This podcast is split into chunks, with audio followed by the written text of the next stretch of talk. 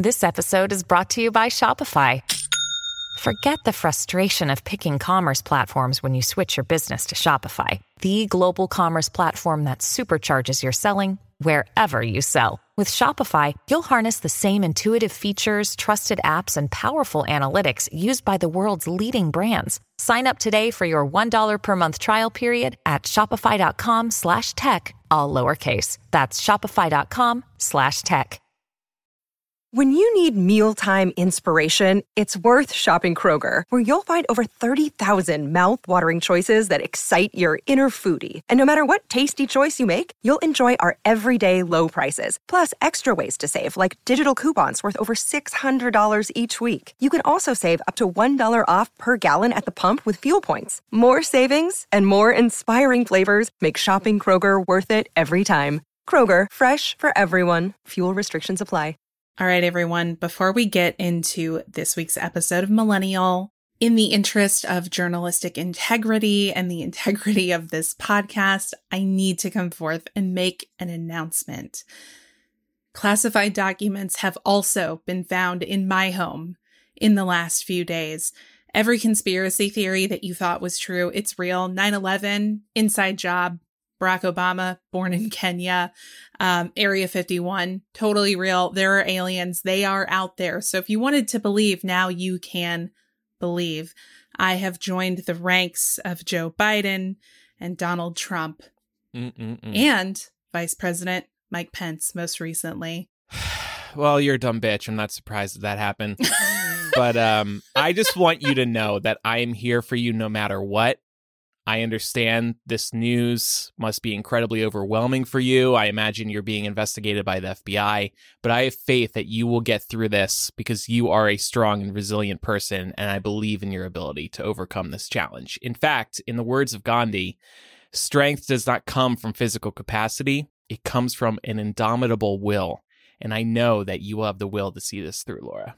Well, you know, I know I'm in great company right now with some of the others who have found themselves in this circumstance. Um, and yeah, the FBI raids have been rough. I live in an 800 square foot apartment, so it's been. I see them behind you right now. In fact, yeah, they're they're actually doing their B reels right now as we speak.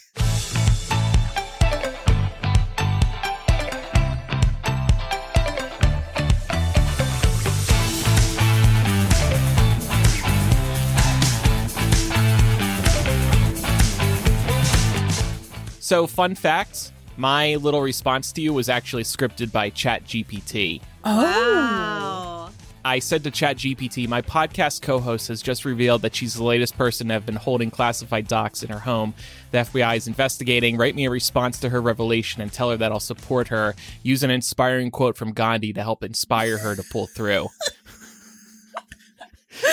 That's amazing. I did I didn't even think that what you just said would have come from chat gpt i more envisioned that you probably went to google and you were like inspirational gandhi quotes That's what chat gpt did for me. right chat gpt did that for you that is going to be the focus of today's episode, Chat GPT, because it's such a big story right now. It's been a step change in the world of AI technology. So we thought we would focus on that and what it means for people's jobs and for the future of technology. Um, but before we move off of Laura's classified docs, and of course you were joking, but was i but we should predict who is next. Who's going to be next that we learn has had classified docs in their house. I'll go ahead and predict Obama. I, I really feel like he probably has them too. Obama's got to have at least one, at least one Word doc. so it's really going to be a question of degrees right we assume all former living presidents have classified documents in their homes or in an office somewhere so it's really about how classified were they and how many are there Yeah. That's the stage we're at. I think Bush. I, I just, oh, I forgot about him. yep. He thanks Donald Trump for that every day. that everybody forgot about him. Along those same lines, I brought up in our planning meeting that I think Dick Cheney probably, I wouldn't be surprised if he did. He had his hands in all sorts of crap when he was vice president. So, Yeah. but he did it on purpose. His his would not be. Oh, totally. That's true. That's true. Which is why we would all just roll our eyes and be like, "Of course you do." All right, Dick, Obama, and Bush. No, Jimmy Carter. He's just chilling on his peanut farm. He buried them in his peanut farm. That's why nobody will ever find them. One day you're going to crack open They're a peanut and it's going to have a little like part of a classified stamp on the peanut. You're going to be like, "Oh my god, this came from Jimmy's farm." Before we get to our chat GPT discussion, don't forget we would love a review on Apple Podcasts or Spotify. Shout out to a listener named Podcasts Not Quarantined who gave us a 5-star review on Apple Podcasts the other day and wrote, quote, "I love listening to Andrew Pam." Thank you so much, Podcast Not Quarantined. And Laura, I'm sorry. I, I bet they just hit submit before they could finish the sentence. Well, no, they heard about my classified document scandal and they figured it's, you know, only a matter of time before I get kicked off the show. So, they didn't want to get canceled by proxy, is what you're saying. right. we love all the reviews we receive. We would appreciate if you love the show a five star review. We'd appreciate an honest review over on Apple Podcasts or Spotify. So thanks everybody who does take a moment to do that. So let's get into ChatGPT. This is the new AI chatbot. It's taken the internet by storm since it launched just in late November. This thing is barely two months old. And like I said before, it represents a step change, meaning this sort of sudden leap forward in AI technology because it just works so well and it's a lot of fun to use. But so why is it such a big deal? This is, for anybody who doesn't know, a powerful language model that has gained recognition and popularity among people all around the world due to its ability to generate human like text.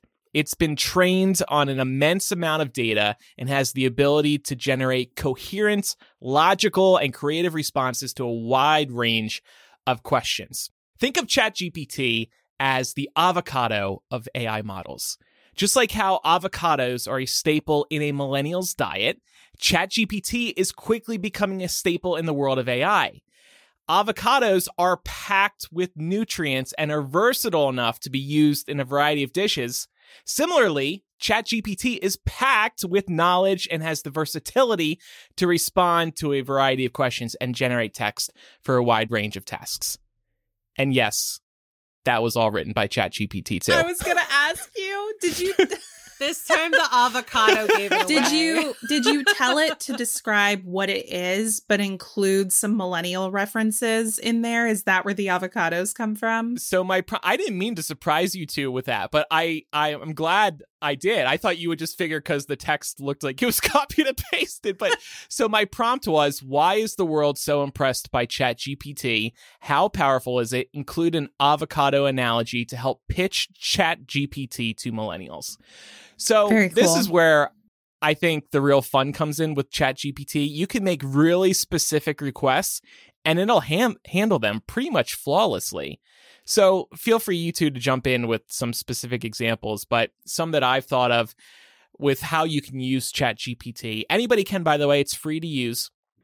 You can write letters, papers, you can write podcast dialogue, as I have twice so far in today's episode. You can use it to help convey emotion. And this is actually a pretty serious one. Like some people just aren't able to convey emotion. This will be a way to get a message across that you've been struggling to get across. Um, you can answer everyday questions that you would normally search Google for, and we're going to discuss that more later. I have a friend who has been using ChatGPT to write summaries about news stories for his podcast show notes. if you're a media outlet, you're looking at how to use it to write content and replace humans, and we'll talk about that more later. And I mentioned writing papers like universities are already really scared about ChatGPT. Right. Because you can write a paper and ChatGPT is not going to give you the same answer every time. So it's hard to detect plagiarism. That is definitely, I think, if you think about it from like an educator's standpoint, kind of a conundrum because it's really common, especially in university settings, to have students submit their papers through services like Turnitin that automatically scan it for plagiarism before the professor even looks at it. Um, so this does raise some questions. I think as we get through the episode, we'll find that, you know, although this AI is extremely advanced and it can do some pretty amazing things, if you're talking about more specialized fields of study, it might be a little harder to fool somebody into thinking something that came from ChatGPT is, say, your original work. But that's not to say there aren't cases where it could definitely be used in that way. Something I've been wondering is, you know, might ChatGPT be really useful from that standpoint for research? For example, you're writing a paper for a class and you don't understand a concept very well or you don't remember some key piece of information, you can go to ChatGPT and basically treat it like Google. And you can even ask it how to explain complex concepts. I, for example, I asked it to explain uh, quantum physics to me. I didn't fucking understand it, but it it sounded like it was probably right. You know, it, it was clearly scouring the internet for valid resources. So I think there are a lot of ways that it can be used beneficially in an educational context, but I do think that there is going to be some calibration done to figure out how do we avoid bridging into plagiarism. Obviously, I think that something like that is probably on the horizon to your point. I think that anybody that's still in school right now thinking maybe I'll pull a, pa- a fast one on my teacher and you know, use chat GPT to turn around a term paper super quick probably shouldn't do it because the thing about teachers too is um, that they tend to get a sense for your writing style yes and Yep. so as soon as something doesn't sound like it was written by you especially like later into the year they're going to know something fishy is going on so Yeah. I think that's going to be kind of like the first line of defense. Now, given that, you know, stuff like AI is probably going to get more advanced as time goes on and maybe like kids going into school next year, definitely going to pose a bigger issue if a teacher doesn't kind of know what your style is yet. So I can see why they're scared. Not that I would recommend this, but if you were to do such a thing, it would be smart to just start your semester off strong. You know, don't wait to use Chat GPT until halfway through the semester. Start with your first Start from day one. start from Yeah. day one. Chloe, let's clip that, post it everywhere. Hashtag it teachers, hashtag it education hacks. no, but I did like I did see somebody on TikTok saying that they would recommend using Chat GPT to write cover letters. And I think that is ingenious because cover letters are so dumb. yeah. Especially in my profession where like you obviously have a sense for my writing samples because I'm sending them to you. I don't think I need to send you like an extra sample in the form of a cover letter. And nobody like can decide on what constitutes as a good cover letter. So if AI wants to write one for me, I would love that. Mhm. Yeah. Or resume writing, right? Because so much about like cover letters and resume writing, it's kind of an art form. It's about how you package your skill set and yourself and what you're going to bring to a job. Um, so somebody can be an amazing professional at whatever they do, but just suck at writing cover letters and suck at putting together a resume. So I think something like this would be an amazing resource for that. Yeah. On the point about it, a, teacher detecting that suddenly you've switched to having your papers written by ChatGPT. ChatGPT is based on language models, huge data sets. And by the way, ChatGPT is actually over a year old. All of its data that it's working with is over a year old. So imagine the next time it gets updated. That's kind of mind blowing. Its its language model is from 2021. But how far away are we from being able to have ChatGPT or another AI bot ingest all of your writing from over the years? You know, we all have our papers saved on Google Drive or whatever. How long until we can upload all those? It can analyze your writing style and then come up with future papers for you in your writing style. That will happen one day Yeah. if it's not possible already. That's kind of crazy. I wonder if I could, I mean, just because I have so much of my writing published online, I wonder if I could just ask it to write it in the style and like put my name in there. You probably and see if I could. feel it. I probably could. Yeah, that's terrifying, honestly. I love the education point you brought up too, Laura. Like, give me a summary of XYZ. Did you say quantum physics earlier? Yeah. Was that the example? Okay. Well, I mean, you can because like I like I said, chat with Chat GPT, you can get really specific. You can say, explain it to me like I'm a 14 year old who hasn't heard of quantum physics before, and it'll probably be able to give it to you in a way that's easy to understand. Like when you were talking, I searched for educate me on the history of the Boston Tea Party, but explain it to me like I'm five years old. and it starts off with, okay, so you know how you love drinking your yummy juice or milk, right?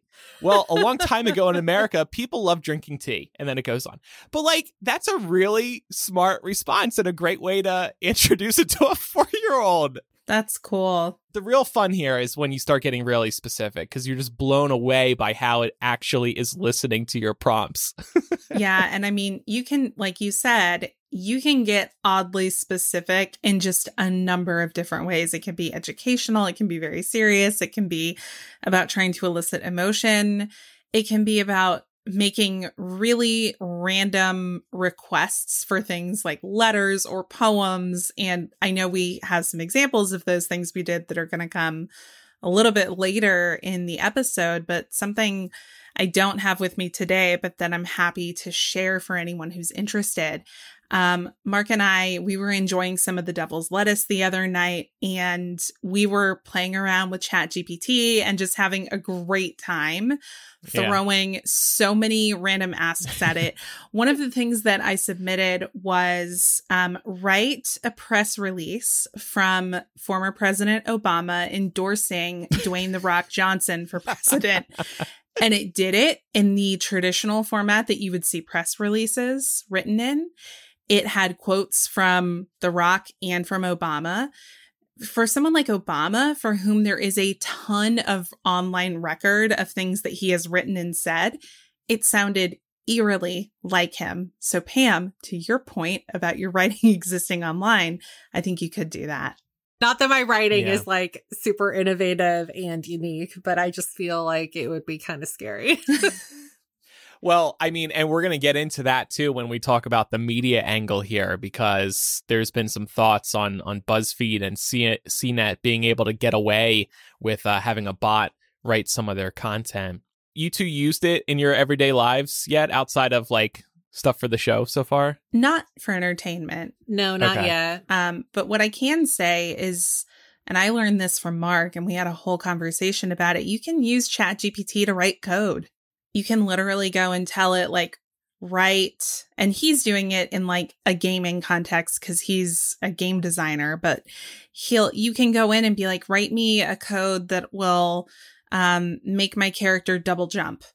And it will spit that out for you, which is crazy. And it- it gives, um, it raises a lot of questions about like what will be sort of the professional requirements to be a coder.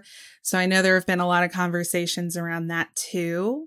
Um, but I think sort of like bare minimum to kick this off, it democratizes access to a lot of things that people wouldn't necessarily have access to to begin with. And if you don't know how to code, but you're working on a project that requires coding, you can't afford to hire coders.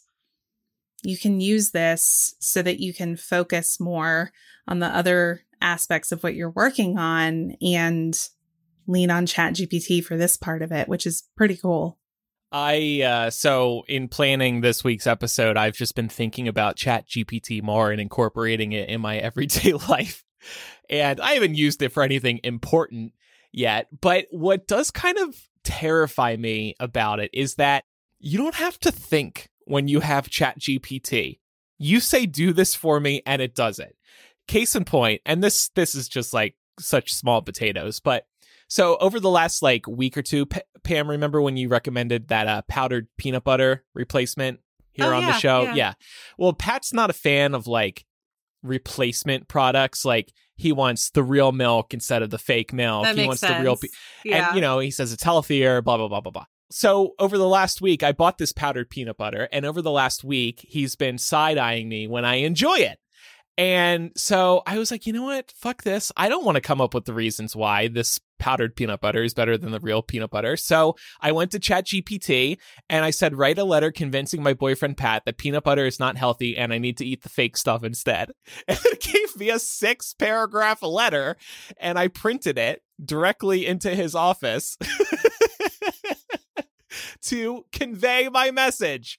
And then I didn't have to deal with my defense. Chat GPT did it for me. I do love that. Um, Chat GPT can now take passive aggression in your relationship to a whole new level.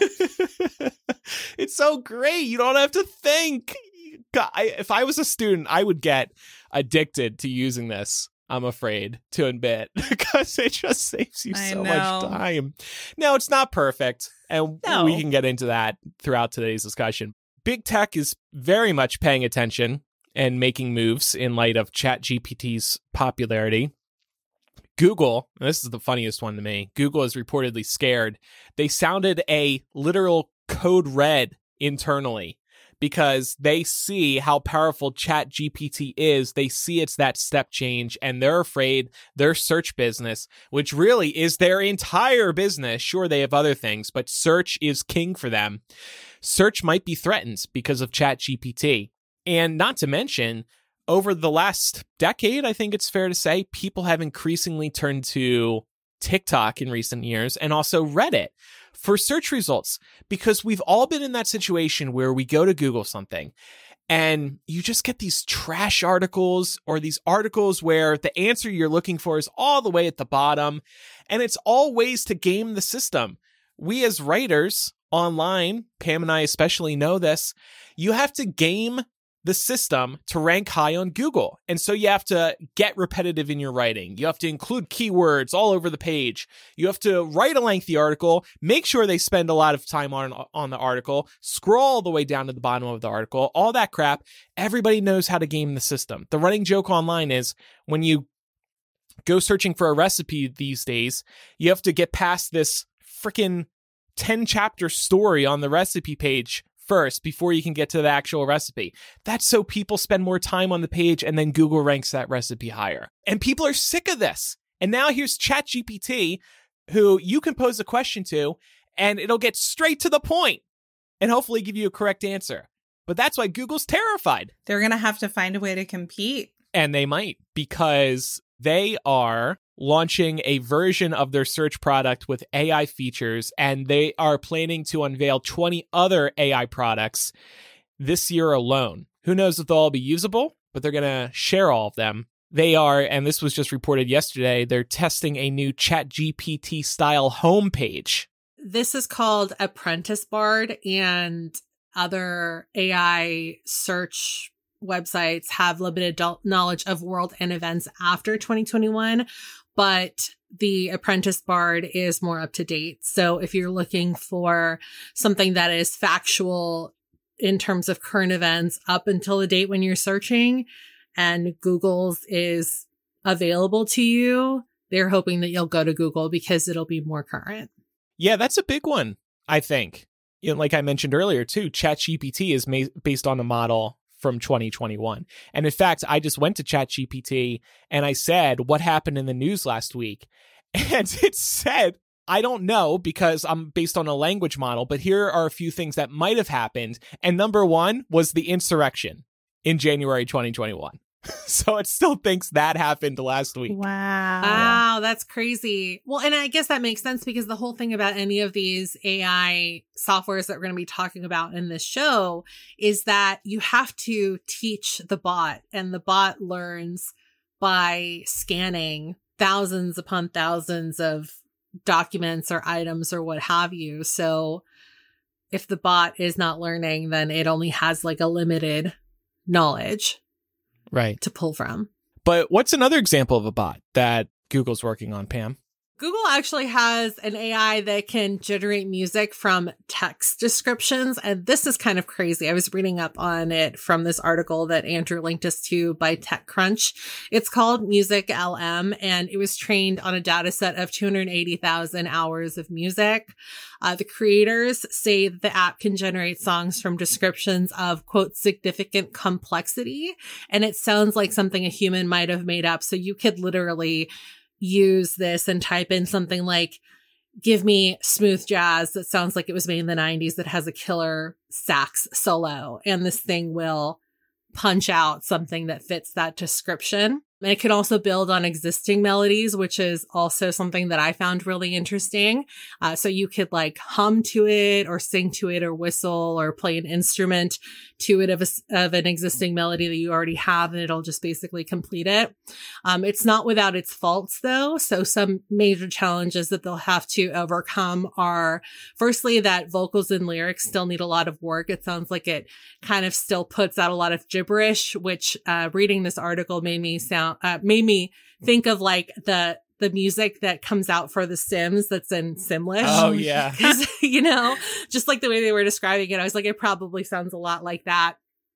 But the biggest reason why Google has not released Music LM yet is because Music LM has a tendency to incorporate copyrighted materials from the data that we that was used to train it. So that's a huge issue that if they ever are looking to release this to the masses, they're going to have to fix because nobody wants to get slapped with a lawsuit on that front, especially when copyright lawsuits in the music industry are really on the rise right now. Next thing, Taylor Swift is going to want a music credit for an interpolation of her work that, that Google is creating. While it's not live yet, Google has posted some examples online of their bot at work. And the examples on this website, it's a GitHub website, and it's interesting. They share the caption that they gave the bot. So Google was saying, create this music. So I'll just pick one and we can play it and we can see um, if we're impressed or not. That is kind of crazy though, because even if you talk to musicians, a lot of times people that make music will sit there with the collaborators and say, I want something that kind of sounds like this, you know? Mm-hmm. So like, I want something that sounds like Harry Styles covering Fleetwood Mac.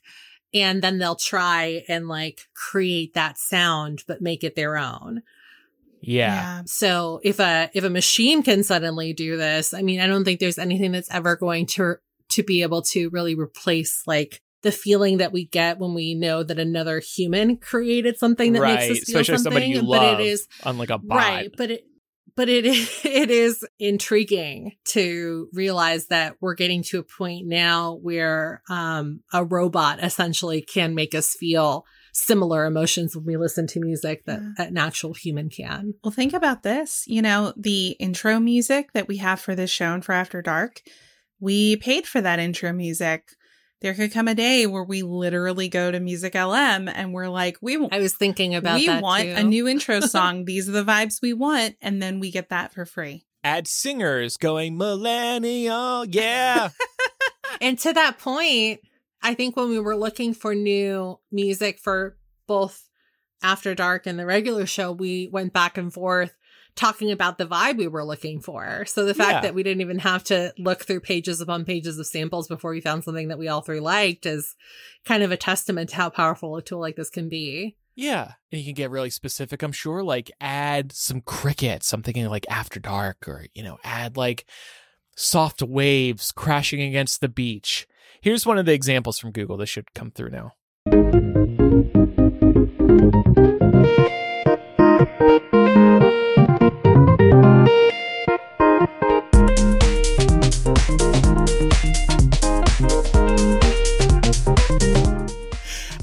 Okay. That's funky piece with a strong danceable beat and a prominent yeah. bass line, catchy melody from a keyboard adds a layer of richness and complexity to the song. Sounds like uh, something from Mario. Yeah, I thought it was to be a video game. Yeah. do do do do do. Well, here's one. Okay, this one is called the main soundtrack of an arcade game, fast paced and upbeat with a catchy electric guitar riff. It goes on, but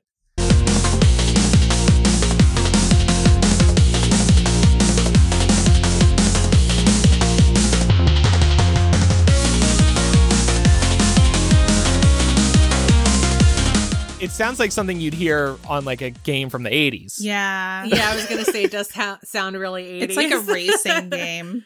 yeah, it's like you're running against the clock. so they got to catch up to uh, modern day music. But you know what? That's for something that's just generated by a bot. That's still pretty impressive. Pretty and again, like this is all cutting edge, bleeding edge. Just imagine where we're going to be 10 years from now, even five years from now. So moving on from Google, they're scared and and you know this might end up being really great for consumers because we might finally be released from the hell that is sorting through Google search results when we're looking for an answer to something. Though this also is going to affect the publishing industry, the online media industry because people, companies are really dependent on that search action Anyway, just wanted to briefly mention too that Microsoft, who was an early investor in ChatGPT's parent company OpenAI, has agreed to a multi billion dollar investment as part of a greater effort to add more artificial intelligence to its suite of products. So you can expect now ChatGPT or something similar to be showing up in Microsoft Word, let's say, and you can just imagine the possibilities there, or PowerPoints. Hey, create this type of slideshow for me.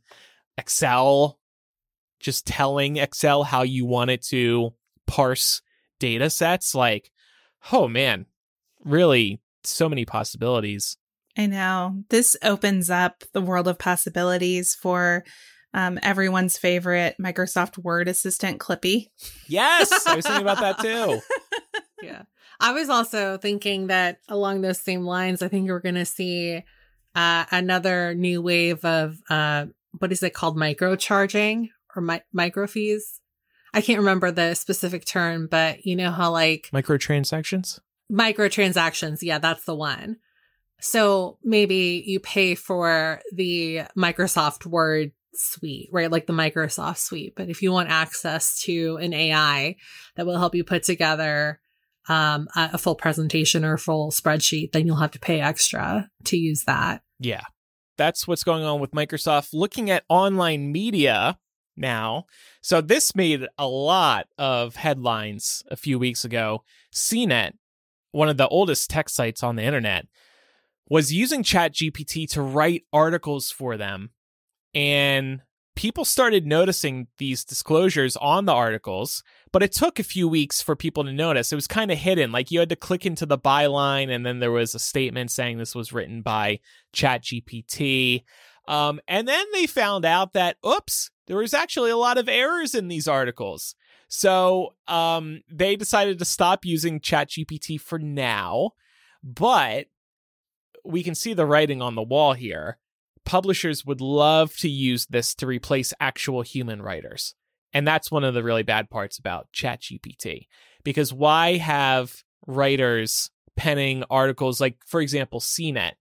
Because they rank so high on Google consistently because they've been around so long, they do a daily article with the latest interest rates, home interest rates, because that's what people are searching for. And they get to update it every day. And then I think they get a cut if you go with a certain lender. Um, there's also affiliate programs for like credit cards too. It's huge business, the whole affiliate program online. BuzzFeed recently started pivoting to this type of uh, revenue stream as well. Like I said, CNET has stopped, but they'll probably get back there at some point. And then BuzzFeed too. I'm sure you two heard the news last week that they are going to start creating content very soon with ChatGPT. One of the specific examples they mentioned was they're going to use it to generate quiz results. So instead of a quiz having like 10 different answers, it's going to have thousands. When this was announced, BuzzFeed's stock, which has been in the gutter for well over a year, surged 270% in the two days after this news. Investors loved this because, again, it means having computers write content and being able to let go of more writers and thus maybe BuzzFeed turning a higher profit. Pam, I want to get your thoughts first. What do you make of this as a longtime writer on the internet? Yeah. So in general, I kind of hate this because BuzzFeed, for whatever reason, has become the go to leader of what happens in terms of the evolution of the media, but it doesn't necessarily mean that they're on the right path. And you can look specifically to their claims that pivoting to video content was going to be more lucrative and how well that turned out. Uh, they have since completely gutted a lot of their video content. I think in general, it really sucks because when you look at something like AI and all of the examples that we've touched on so far, what this disproportionately affects is people that are categorized um, very generally as like artists, you know? So, like, people that are in any kind of creative fields are the first that are going to start feeling the backlash from anything like AI taking off personally as a writer i know that people like to shit on the media a lot but i still feel as though you're probably never going to be able to be fully confident in something being fact checked as well as it can be unless it's being done by a human. I know that something like um you know like the bard that's coming out of google seems like it'll be probably the most accurate, accurate, but most likely that's also going to be aggregating responses from anything that's trending the highest on Google. I don't always think that those um, articles are completely factual. I would personally still like my fact checking to come from a human. Yeah. even though there's obviously human error involved, but I just feel like I would trust that more than I would trust a, uh, a, a robot to be doing that. And I imagine editor, there will always be a place for editors to fact check. I think it's like, how far are they going to push this? How much content are they going to have bots write? I can't see a situation in the next, I don't know, 10, 15, 20 years where they're just going to have a bot write an article and immediately publish it. Because if they start publishing a lot of misinformation like CNET was, then their audience won't trust them anymore. You know, honestly, I think that the issue too is that um, the rise of AI, and if we see real AI really taking off in a news function or in a news saying, that it's really going to kind of fuel this um, instant news cycle that we've been struggling with for the last maybe like 15 years or so. I think a lot of the reason why people are upset with the media as a whole is because they feel like not enough fact check checking is done now that everybody is just basically trying to publish news the fastest, regardless of whether it's completely fact checked or not. Um, and so that's really been kind of like a detriment to the industry that we didn't see back when you really had to focus on, you know, what your newspaper was going to print in the morning and in the evening. So I, I don't know. I mean, like, yes, that would free up more time for fact checkers to make sure that you're not com- you know, printing something that's been completely falsified or fabricated. But I also just kind of feel like if this really takes off, uh, there's not going to be enough time to really kind of do a deep dive into what AI is punching out because you're talking about information that's being relayed in a matter of seconds and fact checkers are not going to be able to go through that in a matter of seconds. So when you're looking at a breaking news situation, it's true. Yeah. You know, that's where this could really kind of serve as a downfall. Couple of tweets I saw that jumped out to me about this story. Hunter Schwarz, who used to work for BuzzFeed, he said, If you look at the cumulative creative output of the past decade of BuzzFeed alumni, there's no question, had the company invested more in its creators, its greatest asset, it would be head and shoulders above the rest of the media industry. Good luck with your bots, though. And I'm sure he's thinking of the Try Guys, um, yeah. And I didn't really follow BuzzFeed culture very much, but I know there's been many others who went on to to greater things after BuzzFeed may have let them go. Yeah, I mean, like, uh, what do you call it? Um, oh my god, the other, well, Safiya Nygaard is another good example of like a, a video creator that has gone on to have a massive platform, and also, um, the Unsolved Mystery guys also have a massive following. Yeah, still. they started their own network. But, yeah, exactly. And outside of their video creators, there have also been a lot of um, really good writers that they've let go in the past. I mean, for a while, BuzzFeed was doing a lot of really good culture deep dives, which I was following um, just as somebody that also writes about culture and entertainment news. And it is a shame that they've kind of let that go at the expense of, you know, making more money for their executives. Yeah. And there's a lot of BuzzFeed articles now that are just Reddit threads repurposed. That's a like big one literally too. scroll through a BuzzFeed article and they're just recapping what happened in a Reddit post. It's crazy. The state of but the I media. guess when right you're now. in, I guess when you're in a, a media organization like BuzzFeed, where you're already regurgitating um, original material that you're essentially stealing from another source, uh, moving over to AI is not a, a huge leap. No, you can easily see AI taking popular Reddit posts and tweets and and putting together an article based on that. At least gathering all the most popular content and then maybe somebody else could actually flesh out the rest of the article. Not that there's much original writing in those repurposed articles anyway. One other tweet I wanted to read from Piya Sinha Roy. Uh, she said she used to um, she's worked in media in Hollywood for a long time. It really shows how much readers don't care whether they're reading journalism or aggregation, and that is why journalism is truly doomed. This is another point that I was getting at earlier with SEO. Writers are forced to write to Google search results, keyword pack the article. And to, I mean, to Piya's point, the fact that most people that read CNET didn't notice for weeks that they were using AI to create their content is a huge testament to the fact that most people don't pay attention to bylines. I can also attest to that fact personally because I know that people only pay attention to my byline when they're mad about something I've written and they want to find me on Twitter. You know?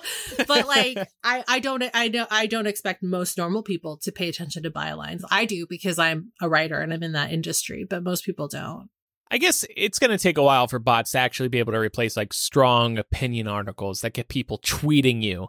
But um, if you're covering like a straightforward news story, like a new trailer release or stock market changes, there are already bots writing for like CNBC and other places. Like a lot of this is already automated. It just seems like ChatGPT is going to bring it to another level. Yeah. It seems though that there, you know, will always be a place for on the ground type reporting just because the chatbot can't be there when something of major consequence is happening on the world stage, for example.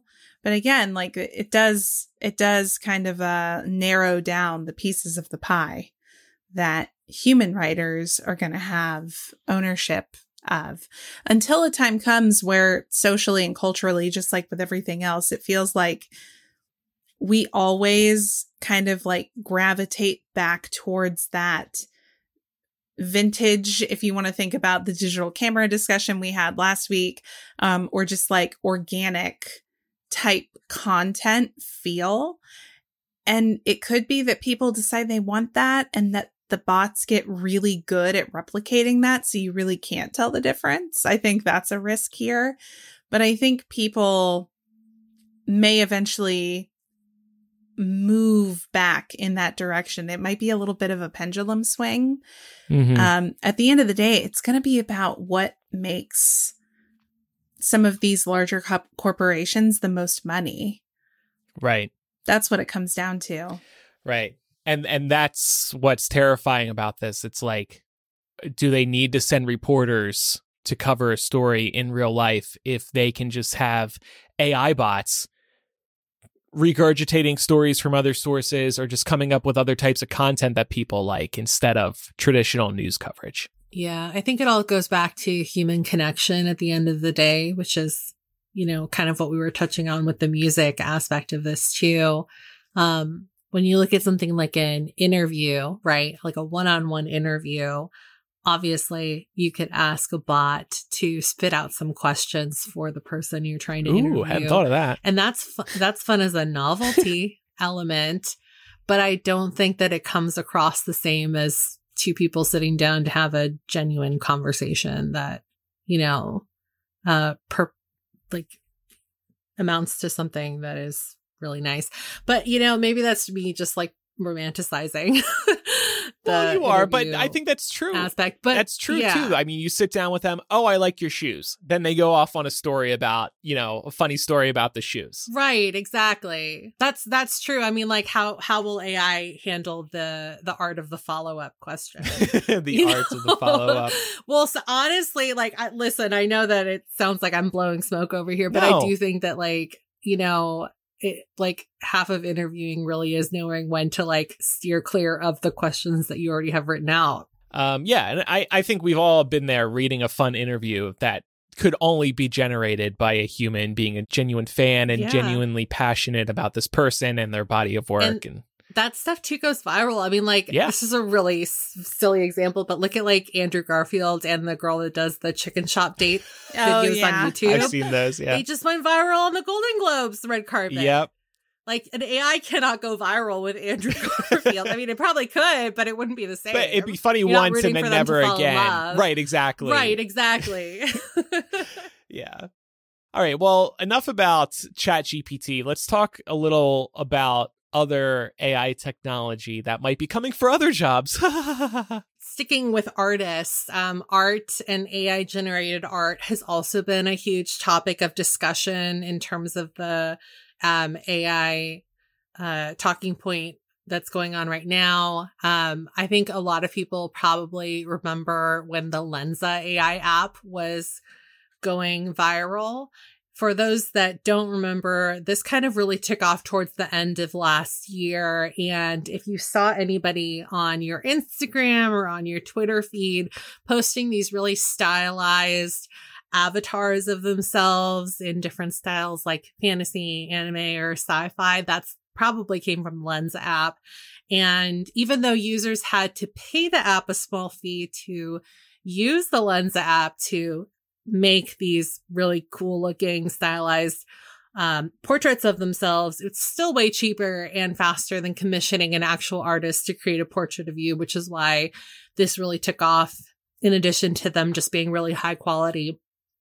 But this really struck a nerve with many artists who took to the internet to cry foul, uh, saying programs like, you know, Lensa are actually stealing from real artists in an effort to churn these photos out in a matter of seconds.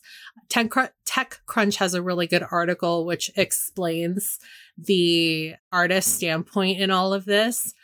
Basically, this comes back to how a bot like Lensa app is taught. So Stable Diffusion, which is the company that owns Lensa, basically trained its app with 2.3 billion captioned images and a massive cross section of the visuals that they used to train their app were basically just taken from the internet. Um, so anywhere from, you know, places like uh, Pinterest to DeviantArt were scoured to teach this bot how to create these stylized portraits. And they're actually kind of in a little bit of hot water already because of this. So not only were artists mad about this from the get go, but Getty Images, as of last month, announced that they're actually suing Stable Diffusion because they're accusing the company of processing millions of its images without obtaining the proper license to do so. So we'll see how all that pans out. But, you know, that's another really good example of a profession that might become obsolete if AI really takes off. yeah. Uh, not just traditional artists, but also like graphic designers too could be really affected by this. I mean, some of that AI art I've seen, I saw people throwing everything at the wall to these bots, and it can come up with really impressive artwork that you would think was made by a human. Um, not even some of the stuff that was from the ones that are stealing from real artists, but just like truly AI generated art. It was amazing what I was coming up with. And I, I think in the case of like, let's say Millennial, we've hired artists before to come up with album art and our cover art, etc. I think in the future it might just get to a point where it's like, well, do we do you want to support an artist or do you just want to go the bot way? And it's to I just think it's to come down to that question for you. Yeah, I agree. I mean, especially with, you know, the advent of being able to just feed a bot a line of text and tell it, I want, I want a picture where, you know, the hosts of Millennial are making avocado toast together in Area 51 and an alien is landing in the background or something bizarre like that. And it, it will make it very easily and in short time. So One of the issues we haven't touched on with this, and I'm just thinking in terms of friends that I have who are artists and take commission to do fan art and stuff like that, is that um, with the rise of AI generated art, it's probably really going to affect how they're able to value their time and their skill set because you, you know there's going to be some entitled person that says, well, like, I think that you're charging way too much for your service because I could you know, download the Lensa app and pay $3 to do this instead of paying you yeah. $80. And I think that that's really sad. Yeah. Because, you know, so many people have put in so many hours to master their artistry and the fact that that they that their skill set could then be devalued as a result of the rise of AI is just really tragic. It is. It is. Well, and um how about some other types of artists like podcasters or narrators. Apple recently launched a catalog of books that are all narrated by AI. And according to The Guardian, they did it quietly. You can access the catalog via Apple's Books app by searching AI narration. Titles there are described as narrated by digital voice based on a human narrator. I don't think this is happening anytime soon but we know where this is heading. Podcasts will be AI narrated in the future. Just I was talking about ingesting our bodies of schoolwork and and figuring out our style of writing. One day we'll be able to submit 300 episodes of Millennial to a bot. It'll be able to perfectly replicate our voice. It can combine that with AI uh, chat GPT technology and just create a whole episode without us which is also kind of nice. well, to that point, there's already we could take a week off and still be here. But I was going to say to that know? point, deep, deep deep fakes are already a thing, right? Yeah. You know, you can deep fake somebody's voice already, so it's only a matter of time before these two things team up. And not just their voice, you can deep fake the face too. From what I've seen, I think I saw a Tom Cruise one. Yeah, yeah, like yeah. Oh, that's happening in porn. That's another scary thing. Yes. Oh, mm-hmm. and and revenge porn. I'm yeah. sure, unfortunately. Yeah, it's a huge. Actually, that that's a big story this week. Is, is uh, deep fakes on, in porn? Yeah. Obviously, if you don't want to, um, you shouldn't. But um, that'd be kind of cool if I could like deep fake me starring in a porno right? Power bottom situation. But then that pops up every time people search your name. Yeah, but if I have a perfect body, who cares? I want everybody to see that. Wouldn't you want to monetize that better though? Because the whole idea of a deep fake is somebody is doing it of you. It's not like you're mon- oh, right, monetizing right. So, off of yourself. So I want this happening. So it would be like OnlyFans. Laura and I making a deep fake porn of you and then profiting off of your likeness. Right. I don't want that. I want to create my own deep fakes that I'm selling on OnlyFans. Andy All Star will be my porn name. That's a pretty good porn name. You mentioned coding earlier. Do you still want to hit this point, Laura? Yeah, for sure. Okay. Um, and this, you know, I have to give credit to Mark because he's the coder, he's the game designer. Um, but we were talking about the ways that a tool like ChatGPT could be used to give more people access to working on things that may require them to code if they don't necessarily know how to code. But a way that this could kind of be a pretty extraordinary tool for coders is that you can make the request, you know, write me a script that does X, Y, and Z things. Chat GPT spits it out. And that has taken away a good amount of time that the coder would have spent doing all of that from scratch. So they can work on refining whatever Chat GPT gives them, right? It it may or may not be perfect when and it may or may not do exactly what they want it to do. So they may have to spend some time refining it but that's ultimately going to take less time than it would for them to write the whole thing from scratch in the first place. And with that they can then turn to focusing more on their creative contributions or the creative sides of their projects right? So I think it can be used, it can be leveraged as a tool in some really cool ways to save people time. But a point that Mark brought up that was really good, I thought, is that, you know, the market is already flooded with content. So it's going to become even more flooded with content, which means creators are going to have to find new and unique ways to make themselves stand out because there's just a sea of stuff Yeah. A lot of it's not good. right. so to start wrapping this up, uh, we're going to get back to ChatGPT in a second because we had some fun with it and we want to share those results. But I just wanted to try to comfort people a little bit. This all might not work out. Think about the big pivot to video for publishers on Facebook. That ended up being a, a total flop, in part because Facebook was miscalculating how popular the videos actually were. That was a really embarrassing moment for Facebook a couple years ago. Think about Getty suing one of these AI imagery tools. Think about CNET getting caught. The road's been bumpy so far. Sure, this does seem really promising. Um, it's definitely going to be part of our future. We're going to keep hearing about it a lot. Um, but some of this stuff might not work out. So, to anybody who might be concerned about losing a job, I would say don't panic just yet. There's reason to be concerned for sure, but I I don't think it's all over just yet. One thing real quick, I meant to mention earlier but I didn't. ChatGPT just today, the day that we're recording, they released a tool where you can paste text into it and it'll tell you if it thinks it was generated by a bot. Not just Whoa. generated by ChatGPT, but generated by a bot. Yeah. And it'll give you its confidence level. So I did paste some of my chat GPT stuff back into it. The first time I tried it, it said this was not written by a bot. The second time, it thought it was written by a bot. So teachers out there looking to, uh, if they're suspicious, they will be able to paste content into this tool and quickly learn or get an idea of if maybe it was generated by a bot.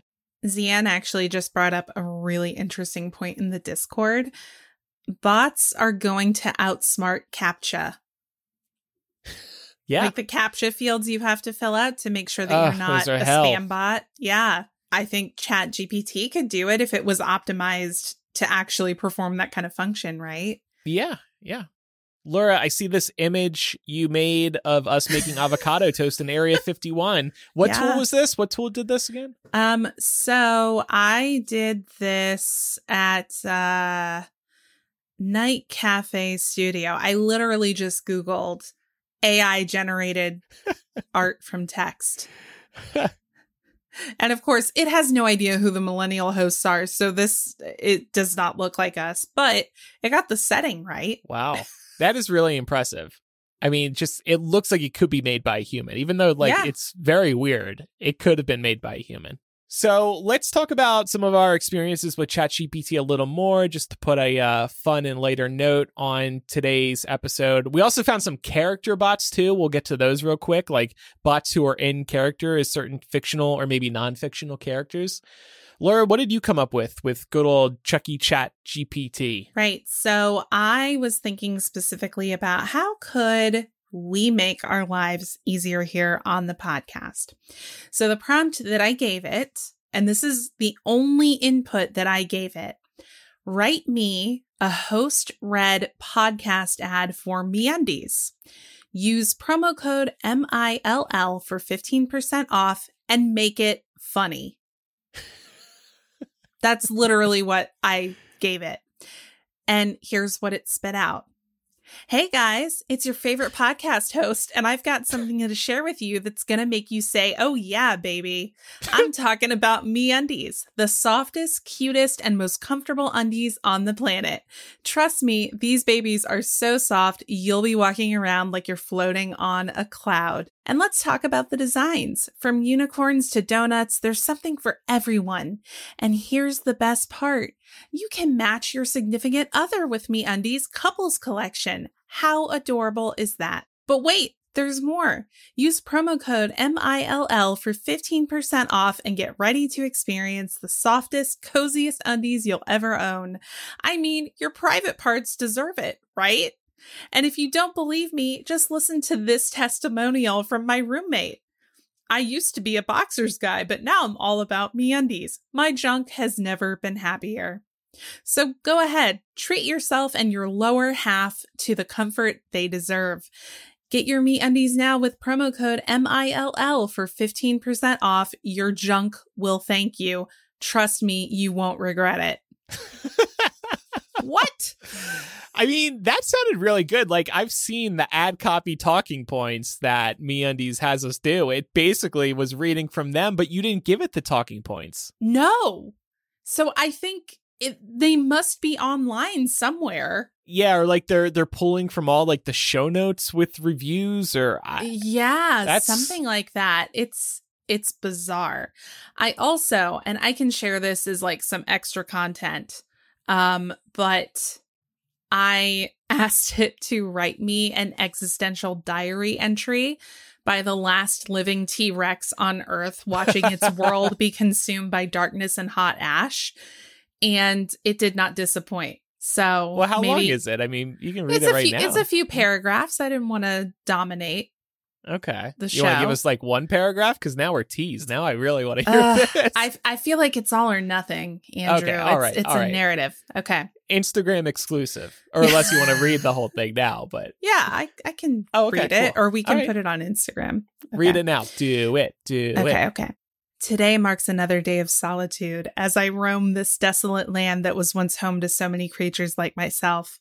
The skies are now dark, filled with hot ash that rains down upon the earth, consuming all in its path. I am the last of my kind, the last living T Rex, and I can feel the weight of my existence bearing down on me. I remember a time when the sun shone bright and the grass was lush and green. The rivers flowed with life and the herds of dinosaurs roamed free. But that time is long since past, and now all that remains is this dark, hellish wasteland. I wonder what caused this destruction, this all consuming darkness. Was it a natural disaster or the hand of some higher power? Whatever the cause, I cannot help but feel that my kind was doomed from the start. We were creatures built for violence, for domination, and in the end, it seems that our very nature may have led to our downfall. As I stand here watching the world around me consumed by darkness and hot ash, I cannot help but reflect on my own existence. Why was I spared when so many others perished? What is my purpose now that I am the last of my kind? I do not know the answers to these questions, and perhaps I never will, but I do know one thing that I will continue to roam this land, a living reminder of a world that once was, until the darkness finally claims me too. Yours in existence, the last living T Rex. That's amazing. Like, you. It's it's amazing. If only you were wearing the Dino. Uh, I know. hoodie I I Christmas should have I should have right worn it. I should have No, worn it's it. fine. It's fine. But it's so colorful. I mean, that uh, almost sounded like a movie script or something. I was just like, Yeah. I know. And it's literally like write an existential diary entry from the last living T Rex. Like, what? yeah. well, um, I'll read. Oh God, I want to read all three of these, but it's just so much. I said, well, first of all, this one's just stupid. Write a letter to a fellow co host of my podcast who I must fire because she can't stop farting while we're recording the show. Use lyrics from a Christina Aguilera song to help deliver the message. and they said, Dear co host, it's hard for me to say what's on my mind, but I've come to realize that we can't keep going on this way. Every time we sit down to record, your excessive flatulence becomes a major distraction. It's just not what I envisioned when we started our podcast together. I know you're somebody who believes in what we're doing, and I hope you can understand that I have to do what's best for our show. So, like Christina Aguilera sings, I'm a genie in a bottle. You gotta rub me the right way. I need you to control your bodily functions during recording. If this can't be achieved, I must regretfully let you go as a co host. I hope we could both move on from this and continue to spread our message to the world. You know, Andrew, you could have just talked to me about it. You didn't have to go to Chat GPT. And then I'll just one more for the Harry Potter fans. Write a clever introduction for a Harry Potter podcast from the voice of a student who was in Slytherin House. They came up with a name for the the podcast too. Welcome to Slytherin Secrets, the podcast where we delve into the inner workings of the most cunning and ambitious house in Hogwarts. Each week, we'll be discussing everything Harry Potter, from decoding the hidden meanings in the books to analyzing the characters' sneaky tactics. Whether you're a diehard fan or new to the Wizarding World, this is the podcast for you. So put on your green and silver, grab your wand, and join us as we uncover the secrets of Slytherin House. Remember, if you want to succeed, it's not about being the good guy, it's about being the one who wins. I fucking love that last What? line. That's great kicker. Should we go ahead and like buy slytherinsecrets.com? We just got to hop on that domain name. Yeah, and I want that last line on a shirt. Remember, if you want to succeed, it's not about being the good guy; it's about being the one who wins. Oh, epic! I love That's that. really. I mean, it's it's basically there is only power and those too weak to seek it, just paraphrased to sound like something somebody would actually say in 2023, right? Like yeah, that is really cool. well, uh, Pam, did you come up with anything for us? I tried, but I didn't find anything that was as gold as uh yours too. So Did you get specific? Let this be a lesson for everybody. You got to get super specific. I don't think I got specific enough, and I I'm realizing this now that I'm hearing both of your prompts. So that that is a good rule of thumb that the more specific the better. But I do think that that is about like realizing that you can get that specific with AI because I think we're so used to Google where it's like easier to get a result that you're looking for if it's a little bit more simple. So Definitely. yeah. Last but not least, just wanted to give a shout out to um, this other AI bot tool called um, character.ai, beta.character.ai. And you can talk to a variety of characters. People somehow program these characters and um, their voice is supposed to come through. Now, these don't work that great, but I did have great success when I did ask Dumbledore a question, and I had to share this. I said to Dumbledore, Are you a top or bottom? And he said, Oh, I'm most definitely a top. I'm the headmaster, and it wouldn't do for anyone to mistake who's really in charge. Even so, I am never rude or unkind. Respect is the key to good leadership. I am gentle and loving and always willing to listen to the students, but they know I am a headmaster and there is no mistake that I am in charge here. Oh my god. That's some serious top energy. I love it. That's amazing. Oh my god. I am the headmaster. Where the do you think I am? I'm most definitely a top. The bot is very confident. By the way, you can't say so this was a tool separate from Chat GPT. If you start getting dirty with Chat GPT, it says I I don't do that.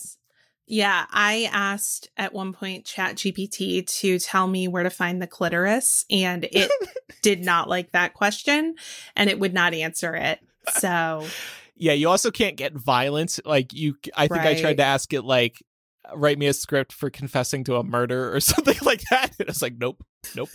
you were like, "Damn it!" Over to Laura. I gotta ask her how to come clean about this. Right? Because I would know. Yeah. Well, you watch true crime, so you might hear an idea or two.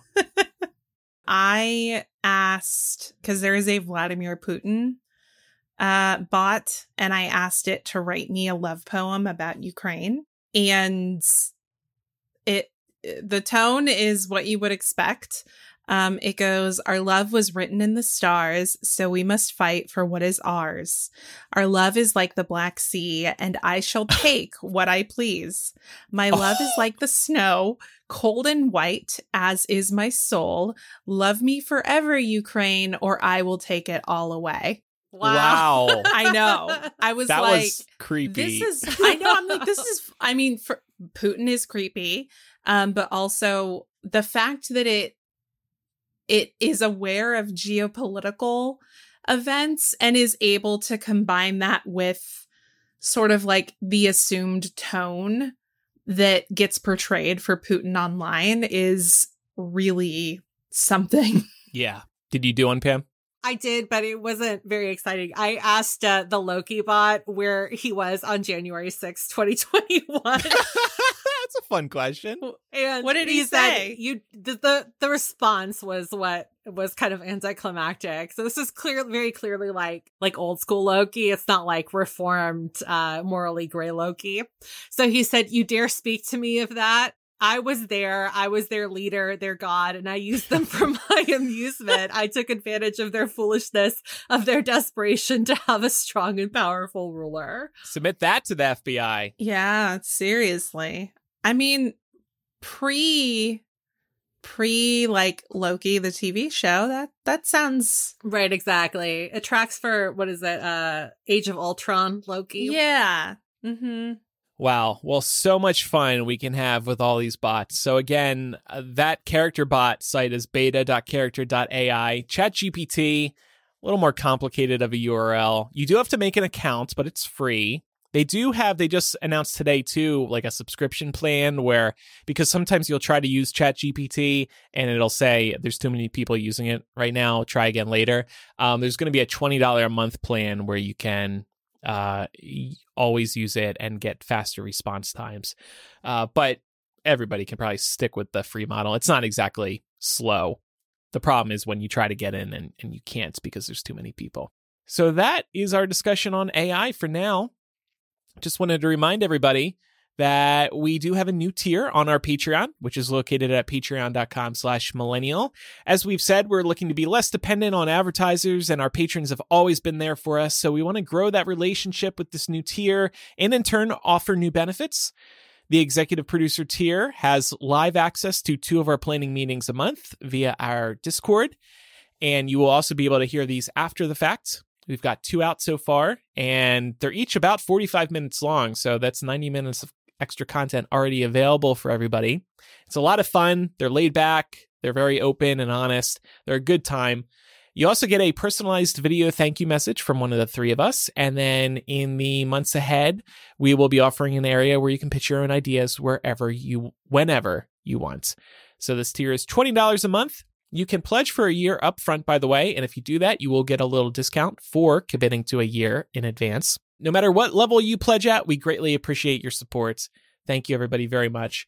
And by the way, I did consult ChatGPT uh, for some Patreon scripts. I didn't use it here, but that stuff was pretty good too. I know. It knows its shit. Honestly, we can uh we can start leaning on that for some of the show announcements so we can focus more on the show research. Right, right. Give me some fresh ideas, Chat GPT. I don't know what to say anymore. I don't know how to confess my love for our listeners outside of the million ways I already have over the years. And by the way, coming up in After Dark this week, we're going to talk about this piece from the New York Times called Future Cringe. And they asked a bunch of people, what will be, we be cringing at in the future. So we'll go through some of the picks there and whether we agree or disagree with their ideas.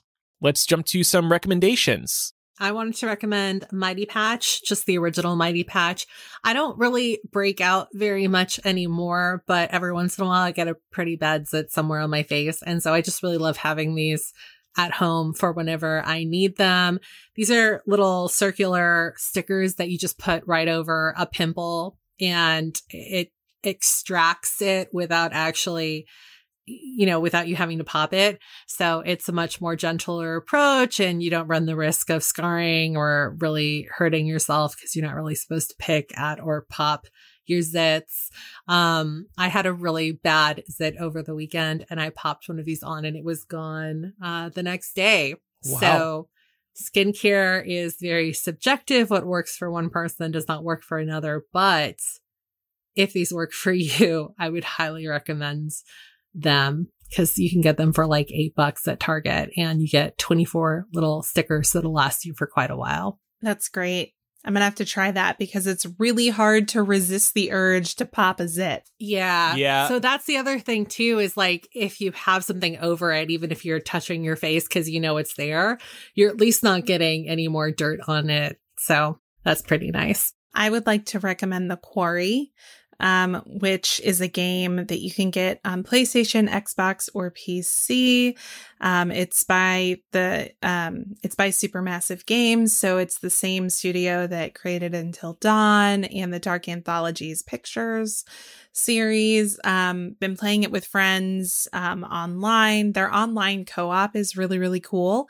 Um, the way that it works and the premise is, you know, it's a bunch of teenage camp counselors um, at, you know, a summer campground, what could go wrong in that scenario? Um, it's really, really good. A fun game to play with a group. You can do it you know, you can do your co op in person, online, or you can do a mix of the two, which is really, really cool.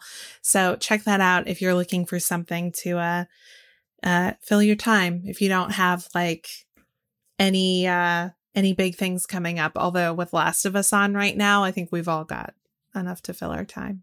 So Oh, yeah. That latest episode Oh, was really that good. last So episode, good. y'all, I ugly cried all over the place. And well, speaking of video games, I just want to remind everybody if you hadn't heard by now, GoldenEye, the Nintendo 64 James Bond classic, is back, available now through the Nintendo Switch N64 Virtual Console. One fun feature, I don't remember this from the original, but there's a widescreen mode. And apparently this was hmm. available back in the day, but you know, I had that crappy little square TV, so I never used widescreen mode. But yeah, it has widescreen mode and it looks really good. You have to tweak one, maybe two settings to get it right because you got to switch to 16 by 9 and then go to widescreen, something like that. Don't quote me on that, but it looks really good. I was, I'm pretty impressed by it. And uh, multiplayer's there. There's also multiplayer online, so you could play with people remotely, which is pretty cool. And and great to hear because multiplayer was really one of the best parts of GoldenEye versus your friends back in the day. So check that out. The virtual N64 console is an additional add-on to the Switch Online subscription, but still very cheap, especially when you compare it to other subscriptions from uh, PlayStation and Xbox. Plus, you get other Nintendo 64 games too, like Banjo Kazooie, Super Mario 64, a host of others, and they're adding more all the time. Make sure you're following the show in your favorite podcast app so you never miss an episode. You can contact us by writing to millennialshow at gmail.com or by using the contact form or anonymous confessional on millennialshow.com. And last but not least, do follow us on social media where we are Millennial Show on Instagram, Twitter, and Facebook. And then over on TikTok, we are Millennial Pod. Thanks everybody for listening. This is our final episode before the bots completely replace us. I'm Andrew. I'm Laura. And I'm Pamela. Bye everyone. Bye. Bye.